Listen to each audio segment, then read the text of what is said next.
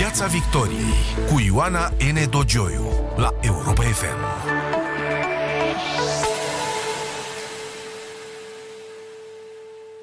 Bine și sper sănătoși v-am găsit în Piața Victoriei, la radio, pe Facebook și YouTube. Se împlinește un an de când am intrat în pandemie, peste câteva zile se va împlini un an de când România a intrat în stare de urgență. Marcăm momentul intrând în valul al treilea COVID și în plin scandal al vaccinării, unul mai paradoxal, așa, pe stil uh, românesc. Invitatul meu în această seară este unul dintre cei cu care am discutat des în acest an problemele pandemiei și care între timp a devenit și uh, demnitar, profesor universitar dr. Alexandru Rafila, deputat PSD și vicepreședinte al Camerei Deputaților. Bună seara, domnule profesor Rafila! Seara. Cât de gravă este în mod real situația în acest moment? Pentru că cifrele zilnice pentru noi care eram obișnuiți cu, prin noiembrie, cu 10.000 de cazuri pe zi, cazuri noi, totuși suntem într-o marjă încă, pare așa, într-un platou în care ne, ne învârtim. Da. Așa, sigur, noi tot timpul am uh, oscilat între platouri, valuri și cocoașe în uh, ultimul an. Uh, dar, uh, în mod evident, acum ne înregistrăm o creștere uh, constantă a numărului de cazuri, circa 20% săptămânal este această creștere. Dacă luăm în considerare media, media zilnică, timp de o săptămână și o să vedem că această medie zilnică este cam cu 20% mai mare de la săptămână la săptămână. Uh, ea poate părea uh, puțin uh, relevant acum dacă comparăm cu cele 10.000 de cazuri înregistrate în noiembrie, însă ceea ce am observat și eu și cred că foarte multă lume a observat, în ciuda scăderii numărului de cazuri care a fost înregistrat în perioada anterioară, la terapie intensivă, numărul de paturi ocupate nu a scăzut sub 900. Uh, acum am depășit din nou 1000 și dacă ne gândim la o capacitate instalată, ca să spun așa, de 1300 de paturi, atunci sigur că trebuie să existe uh, o preocupare pentru că uh, un număr mare de cazuri, în mod evident, va aduce și un număr mare de sau mai mare de persoane care necesită terapie intensivă. Și care e explicația?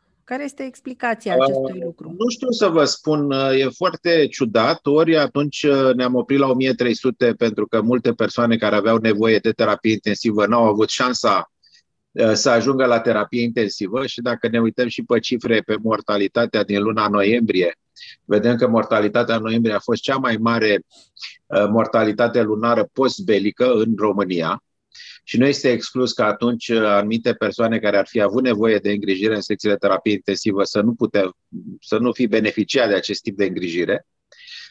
Uh, oricum, uh, uh, ceea ce se întâmplă acum, uh, uh, cred că trebuie gândit și reevaluat rapid, pentru că acest sistem pe care îl avem noi în momentul de față, cu spitale unice, ca să zic așa, care uh, tratează pacienții infectați COVID, nu mai este uh, operațional așa cum ar trebui. Uh, cred că marea majoritate a spitalelor, mai ales a spitalelor care prezintă uh, multe secții sau multe tipuri de secții, trebuie regândite în sensul că aceste spitale trebuie să trateze ambele tipuri de pacienți, cei cu boli cronice sau cu, mă rog, alte afecțiuni chiar acute, care au nevoie de îngrijire medicală și separat pacienții infectați COVID Uh, acest tip de asistență medicală este răspândit în toată Uniunea Europeană și noi cred că am rămas ultima sau printre ultimele țări care are doar spitale dedicate. Da, dar avem noi spitale. Accesul, limitează, limitează accesul la, la servicii de sănătate și pentru pacienții COVID și pentru cei non-COVID. E adevărat, dar avem noi spitale apte așa cum sunt ele, îmbătrânite, pline de infecții nozocomiale. Cum știm sistemul sanitar? Avem așadar spitale apte care să poată să creeze circuite roșu și verde doamna, foarte serios? Uh, doamna Dogioiu, uh, sigur că nu avem uh, spitale perfecte. Asta nu înseamnă să nu încercăm să ne organizăm, adică această scuză, pentru că este o scuză până la urmă, nu avem spitale uh, la nivelul standardelor europene și atunci nu facem nimic. Cam asta a fost ceea ce s-a întâmplat în ultimile luni. Mai mult, sigur, fără să intervin în vreun fel sau să fac aprecieri legate de desfășurarea investigațiilor la Institutul Matei Barja, am văzut că acolo de exemplu, apropo de ce spuneați dumneavoastră, una dintre concluzii a fost că Spitalul Matei Balș nu avea senzor pentru concentrația de oxigen. Eu sunt de acord cu chestiunea asta, dar hai să vedem câte spitale din România au senzor pentru concentrația de oxigen, pentru că s-ar putea să nu găsim niciunul sau să găsim unul singur. Este adică, exact ce spuneam mai devreme. Avem spitale plac, pregătite? Îmi plac foarte mult uh, referirile astea la ce ar trebui să avem, dar din moment ce eu am uh, Uh, o populație care necesită tratament, trebuie să-mi adaptez sau să obțin maxim de performanță din condițiile pe care le am într-un anumit moment. Iar restructurarea sistemului de sănătate, care nu înseamnă numai spitale, în mod evident, dar poate o să avem ocazia să discutăm și despre acest lucru, uh, uh, înseamnă că eu trebuie să maximizez, dacă vreți, potențialul acestor spitale. Eu nu pot să stau cu un spital cum este Colentina, Uh, cu secții de top de neurologie, de cardiologie nefolosite, în așteptarea unor ipotetici pacienți infectați COVID.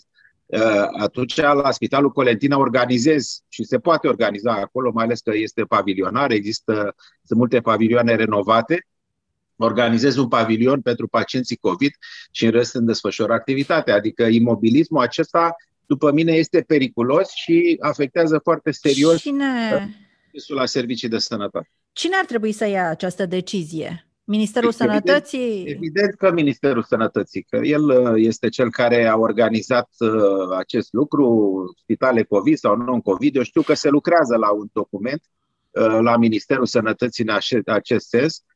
Sper să beneficieze și el de interesul domnului ministru, la fel ca și alte Uh, alte uh, elemente, cum ar fi transparentizarea datelor și să beneficieze și el de prioritate pe agenda Ministerului Sănătății. Bun, sigur, formal Ministerul Sănătății, însă întrebarea mea viza și altceva. Uh, există un element de continuitate în această campanie anticovid și în organizarea și în strategia anticovid.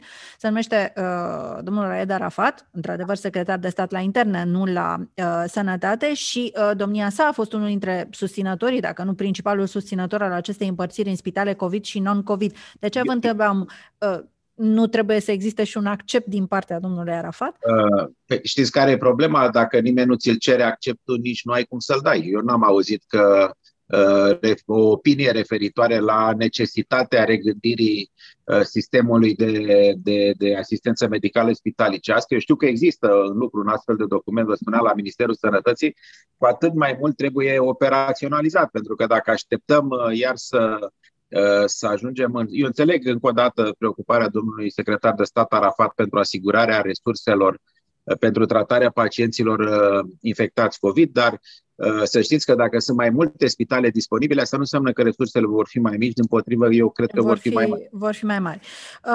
Considerați că nivelul de cazuri pe care noi îl vedem zilnic, raportat, este un nivel, nu n-aș folosi cuvântul complet, ci este uh, un nivel relevant pentru extensia uh, uh, infecției COVID în România în acest moment?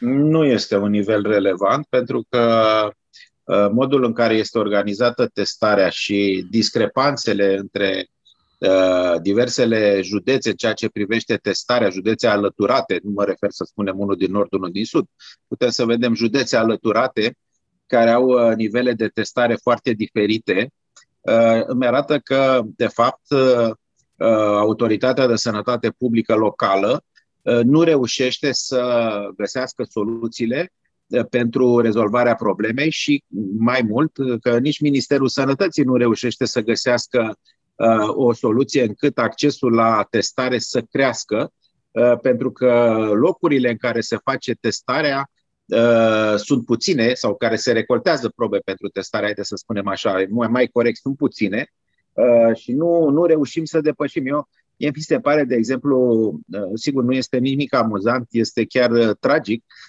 la nivelul Ministerului Sănătății se discută despre testarea în farmacii, dar nu se discută despre testarea la medicul de familie. Adică, sigur, foarte bine că se poate face testare în farmacii, dar mie mi se pare că omul ar trebui să poată să testeze la medicul de familie un test rapid, sunt 11.000 de medici de familie. Exact. Și atunci crești relevanța cifrelor pe care le comunică Ministerul Sănătății în fiecare zi Vedeți că la testele de biologie moleculară nu depășim 25.000 de teste pe zi, de o capacitate declarată de 50.000 de teste de pe zi. De ce? De ce? Aceasta e întrebarea. Nu există capacitate de recoltare? Exact, pentru că aceasta era este discuția principala, la principala dat. problemă este capacitatea de recoltare. Această idee că vine ambulanța sau smurt acasă să recolteze de la pacienții suspecți este în mod evident limitativă ea nu este o idee rea, dar ea este foarte limitativă. Și cum ar trebui făcut? Ca să nu... Păi gândiți-vă că aveam imagine, am văzut la televiziunile din România imagini cu centre de recoltare în care omul mergea cu mașina, deschidea geamul, îi se preleva proba uh, și pleca mai departe. Deci, Cine uh, poate merge cu mașina, dar sunt oameni care nu au mașină personală pot, și ar trebui să ducă cu autobuzul. Se, Ceea ce nu prea e bine dacă ești infectat. Niciun caz cu autobuzul uh, este greșit, dar dacă am o persoană care este simptomatică, atunci se poate testa cu un test rapid, pentru că testele rapide sunt relevante la persoanele care uh, sunt uh, simptomatice, iar această propunere de a se testa la medicii de familie cred că ar răspunde în bună măsură uh, unei, uh, unei astfel de, uh, de cerințe legate de creșterea capacității de recoltare și implicit de testare. Dar uh, credeți că, de exemplu, dacă testele uh, RT-PCR ar fi o variantă să devină gratuite? Gratuite, uh, nu pentru cei care intră în acea foarte limitată uh, categorie a celor uh, incluși în uh, strategii uh, de ființe da, de si, Problema nu este a, uh, a gratuității neapărat, este să testăm uh, pe cine trebuie. Cred că asta este mai. Uh, și când trebuie. Dacă lucrurile astea le stabilim uh, foarte clar, atunci gratuitatea este posibilă. Adică nu trebuie nici uh, abuzat de gratuitate, pentru că oricine, poate sunt persoane care vor să testeze de două ori pe zi, fără să aibă motive. Sigur, uh, în anumite limite deci rezonabile, trebuie, zic. Exact, trebuie găsite și soluțiile uh, limitative, dacă vreți, însă, uh, cum vă spuneam, uh, avem foarte clar uh, posibilitatea uh, acestor teste rapide care, din păcate, s-au cumpărat și nu se folosesc. Gândiți-vă că Uh, s-a, în școli sunt alocate 1,2 milioane de teste, uh, iar uh, Ministerul Sănătății a comunicat ca o mare victorie că în două săptămâni s-au testat 5.000 de 5.000 din, din copii sau din personalul didactic sau nedidactic. Ori dacă folosești 5, 5% din, din, din teste în două săptămâni, vă las pe dumneavoastră să faceți socoteala care este eficiența testării în unitățile de învățământ. Ați vorbit de, de relevanța și de uh, concludența uh, testării rapide. Testele acestea rapide care au fost cumpărate uh, de statul român și care acum sunt uh, trimise în unitățile de primire urgențe la școli, sunt testele uh, de pe acea listă agreată de Uniunea Europeană? Eu nu știu ce teste s-au cumpărat, deci nu pot să vă răspund la întrebare. Este o listă recomandată de Uniunea Europeană. Sunt teste cu diversi producători din Europa, din Statele Unite, dar și din Asia, cred, pe acea listă. Adică nu e o listă limitativă și ar fi fost bine, având în vedere și recomandările Comisiei de Microbiologie Medicală a Ministerului Sănătății către, uh, uh, către Departamentul uh, Uh, pentru, pentru situații de urgență și către autoritatea contractantă, care a fost ANAP.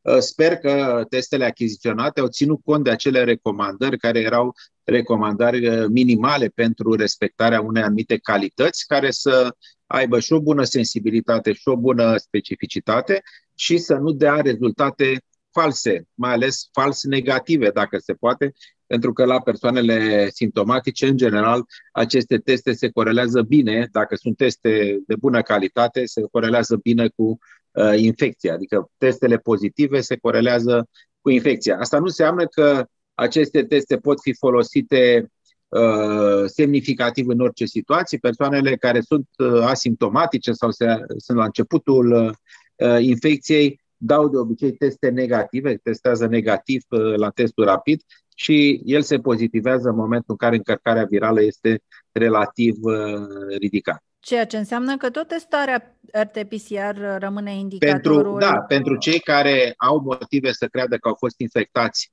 și testul rapid este negativ, sigur, se poate face o testare RT-PCR. Sigur da, că, dar dintr-o dată dar asta se face pe banii proprii, pentru că simplul fapt că ești contact al unui uh, uh Asta vă spuneam, uh, infectat, se pot uh, găsi elemente care să îmbunătățească, exact asta vă spuneam, să îmbunătățească uh, adresabilitatea, pentru că asta la asta ne referim, la adresabilitatea la testare ca să știm exact situația.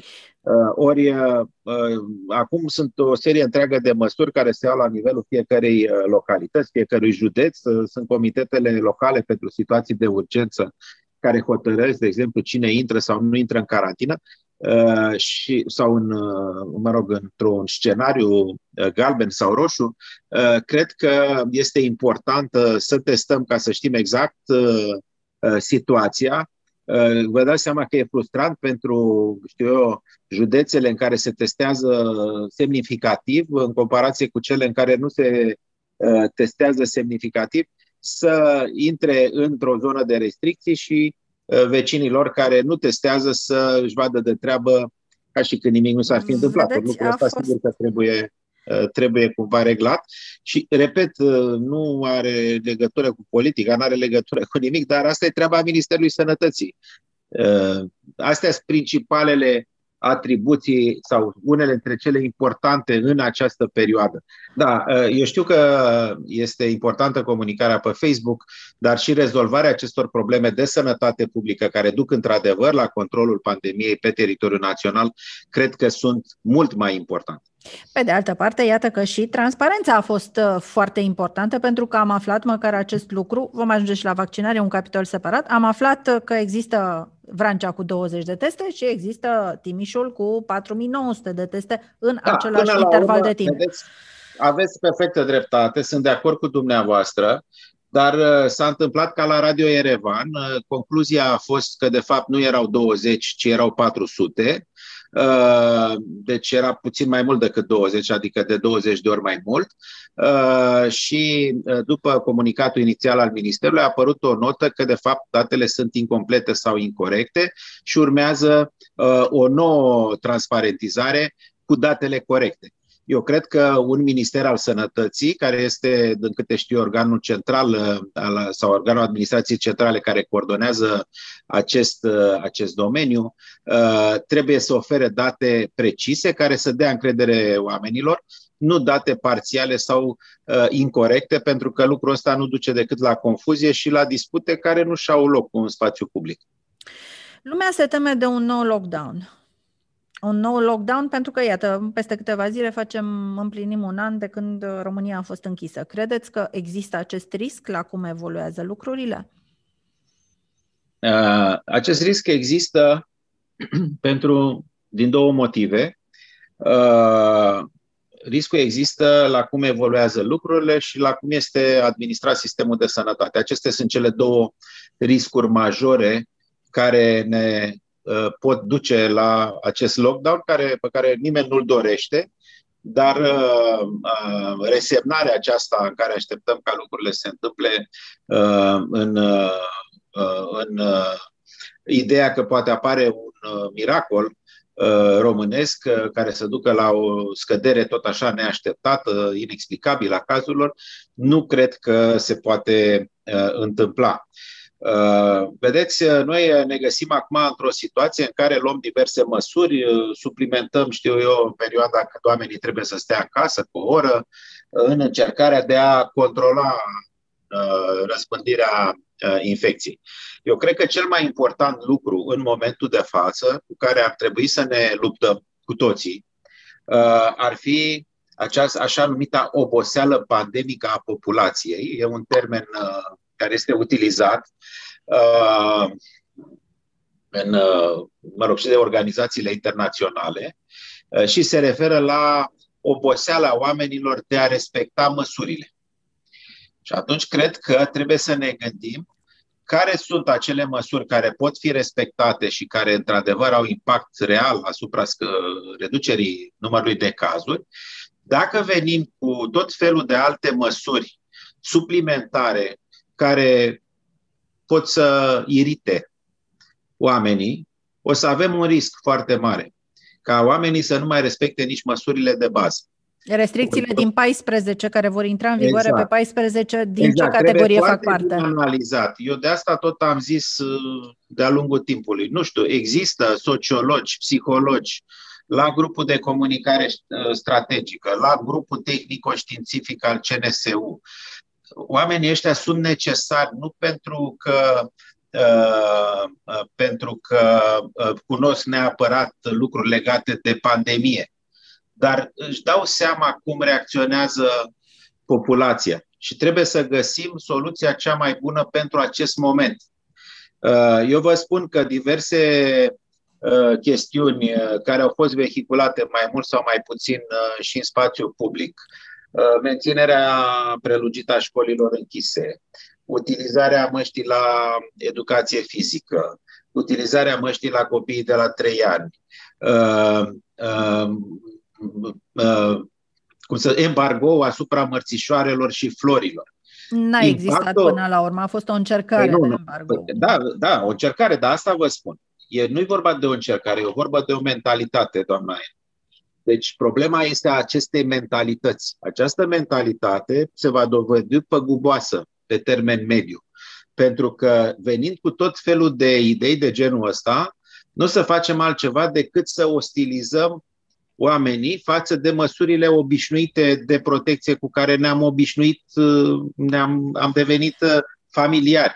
Ori este un pericol și de asta vă spun că ar trebui să se facă apel și la alte categorii de specialiști atunci când se iau diverse măsuri, să se pună în balanță beneficiu pentru sănătatea publică și, uh, mă rog, modul în care sunt respectate aceste măsuri, să se țină cont, uh, fără să se încerce uh, schimbarea conducerii din acest motiv de opiniile Institutului Național de Sănătate Publică, pentru că sunt opinii profesionale. Adică nu se poate ca o instituție de sănătate publică să fie la risc să fie decapitată, să fie înlocuiți uh, oameni care sunt profesioniști pentru că nu uh, oferă uh, soluții care să fie agreate de unii sau alții care se găsesc temporar la conducerea Ministerului Sănătății. Nu este în regulă acest lucru și lucrul ăsta va crea pe termen mediu probleme serioase. Suntem în plin uh, scandal al vaccinării, după cum uh, spuneam la început. Din punctul dumneavoastră de vedere, cum merge această campanie de vaccinare? Uh, campania de vaccinare în România merge destul de bine. Eu se, chiar uh, merge poate chiar mai bine decât am uh, sperat uh, la un uh, moment dat. Deci n-am uh, uh, o obiecție legată de modul în care funcționează, pentru că am văzut ce se întâmplă și în alte țări, pentru că trebuie totdeauna să ai și un termen de comparație. Uh, merge destul de bine. Domnul doctor Gheorghiță s-a achitat onorabil de uh, coordonarea activității acestei campanii și cred că uh, sunt două elemente care ar trebui să le luăm în uh, considerare în acest moment.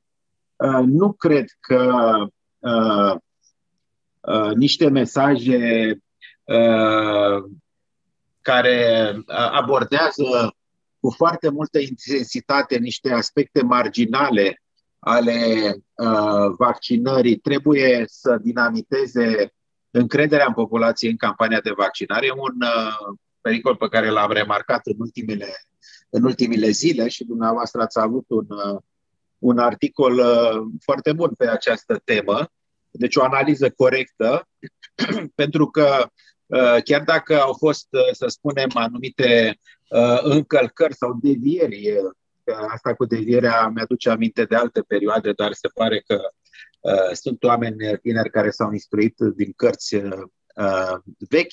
Uh, deci această deviere a discursului, a mesajului de la importanța și modul în care se desfășoară campania de vaccinare în România către un procent mic, sigur, important, trebuie să-l discutăm, trebuie analizat, trebuie sancționat dacă este cazul, de sub 0,5% de persoane care s-ar fi vaccinat mai repede, nu cred că este potrivit. Dar aici mai există o problemă.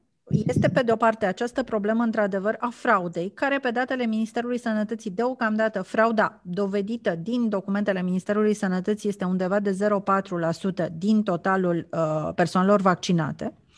Mult puțin nu discutăm în termeni ăștia, fiecare fraudă este gravă, dar cred absolut, că nu absolut. relevă un fenomen nu, sistemic. Dar eu, eu vorbesc dar, despre interesul pe care îl avem toți. Dar Interesul comun trebuie să fie succesul campaniei de vaccinare, există nu oprirea și, campaniei. Fără îndoială, dar există și chestiunea a doua. Este vorba de acea categorie a specialilor, a esențialilor, da. cum sunt numiți în lege, iar da. tot datele Ministerului Sănătății, că lucrăm, cum s-ar zice, cu materialul clientului, Uh, publicate de Recorder ne arată că în loc să avem 75 uh, cu 25%, 75% vulnerabil, 25% avem esențial, cu noi 60. avem în momentul ăsta 63% vulnerabil și 37% esențial. Deci s-a schimbat uh, clar compoziția uh, legală aici avem în mod cert o problemă. De ce este da, ea? Asta ar trebui explicat, dacă este o chestiune de ce a obiectivă. Problema, sau... doamna Ene? Deci hai să vedem de ce a apărut această problemă. Pentru că această categorie a persoanelor uh, din categoriile considerate esențiale a tot crescut. Știți că inițial a fost, au fost definite anumite categorii și ulterior printr-o uh, hotărâre de guvern, hotărârea 12 din uh, ianuarie. De guvern, așa, inițiată de Ministerul Sănătății, uh, uh, numărul acestor persoane sau proporția, dacă vreți, uh, acestor persoane uh, în totalul persoanelor eligibile a crescut uh, și atunci nu este ceva neașteptat, adică în momentul Dar care... chiar acel HG prevedea 75%, deci chiar dacă a crescut... Eu, eu sunt de acord, eu sunt de acord, dar care au fost mecanismele pe care, care au fost propuse în acel HG, încât lucrul ăsta să fie și uh, aplicabil. Adică mie îmi place totdeauna că se uh, iau acte normative sau hotărâri de guvern care uh, spun niște lucruri foarte interesante, foarte frumoase, dar aplicabilitatea, legislația secundară care să facă aplicabile acele hotărâri de guvern sau legi, uh, lipsește și, în mod evident, uh, eu n-am văzut niciun ordin de ministru care să uh, ierarhizeze, dacă vreți, aceste lucruri. Mai mult, haideți să discutăm și despre eligibil, pentru că și eligibili ăștia sunt de mai multe feluri. Uh, noi am discutat și țineți minte că a fost o discuție acum o lună de zile legată de prioritatea pe care ar trebui să o aibă cadrele didactice la vaccinare. Uh, domnul ministru Voiculescu a spus că în niciun caz cadrele didactice nu vor avea prioritate la vaccinare în timp ce uh, nu era de acord nici cu deschiderea școlilor. Adică uh, uh, eu cred că, de exemplu, personal, cred nu pentru că eu sunt cadru didactic, pentru că eu beneficiez, dacă vreți, de vaccinare, pentru că sunt medic, dar uh, uh cred că uh, funcționarea școlilor și protecția cadrelor didactice și implicit a copiilor este într-adevăr o prioritate care face specială această categorie. Cred că și aici se puteau reglementa în, în prioritiza, de fapt, Uh, diversele categorii de special, cum le spuneți dumneavoastră. Cadrele didactice erau incluse în acel HG, erau incluse de fapt de la început între persoanele din etapa a doua, doar că acum beneficiază și de uh, cabinete speciale. Asta este un alt lucru care irită, faptul că există pentru anumite categorii, uh, să le zicem, centre speciale și una dintre suspiciuni planează chiar asupra, potrivit investigației Recorder și datelor Ministerului Sănătății, planează asupra Spitalului Balș, unde spun cei care au studiat datele, ar fi fost identificate vaccinări uh, frauduloase de, ale unor persoane din etapa a treia. Aveți cunoștință de felul în care funcționa centrul de vaccinare de la Balș? și de eventuale asemenea Nu știu cum, vaccinează, cum funcționează, ca să spun așa, mod curent uh, pentru restul categoriilor. Știu cum a funcționat în perioada când a fost, au fost vaccinate cadrele medicale de la Matei Balș sau din alte părți, că mai au venit și de la uh, alte unități uh, medicale la noi. Uh, eu nu cred că Institutul Matei Balș uh, iese din rând, ca să spun așa, în ceea ce privește funcționarea centrului de vaccinare. Uh, și cred că este oarecum, nu spune că nedrept, dar este oarecum ciudat, dacă vreți, ciudat acest mediatizare negativă a Institutului Matei Balci, care cred că în tot acest an, pentru că facem și eu totuși o discuție despre bilanțul acestui an, a tratat cele mai multe și cele mai complexe grav, cazuri de infecție cu noul coronavirus, pe de-o parte, cu succes în multe, multe situații, a fost cel care a inițiat și a făcut cea mai mare parte, cel puțin la început, a testelor de diagnostic molecular,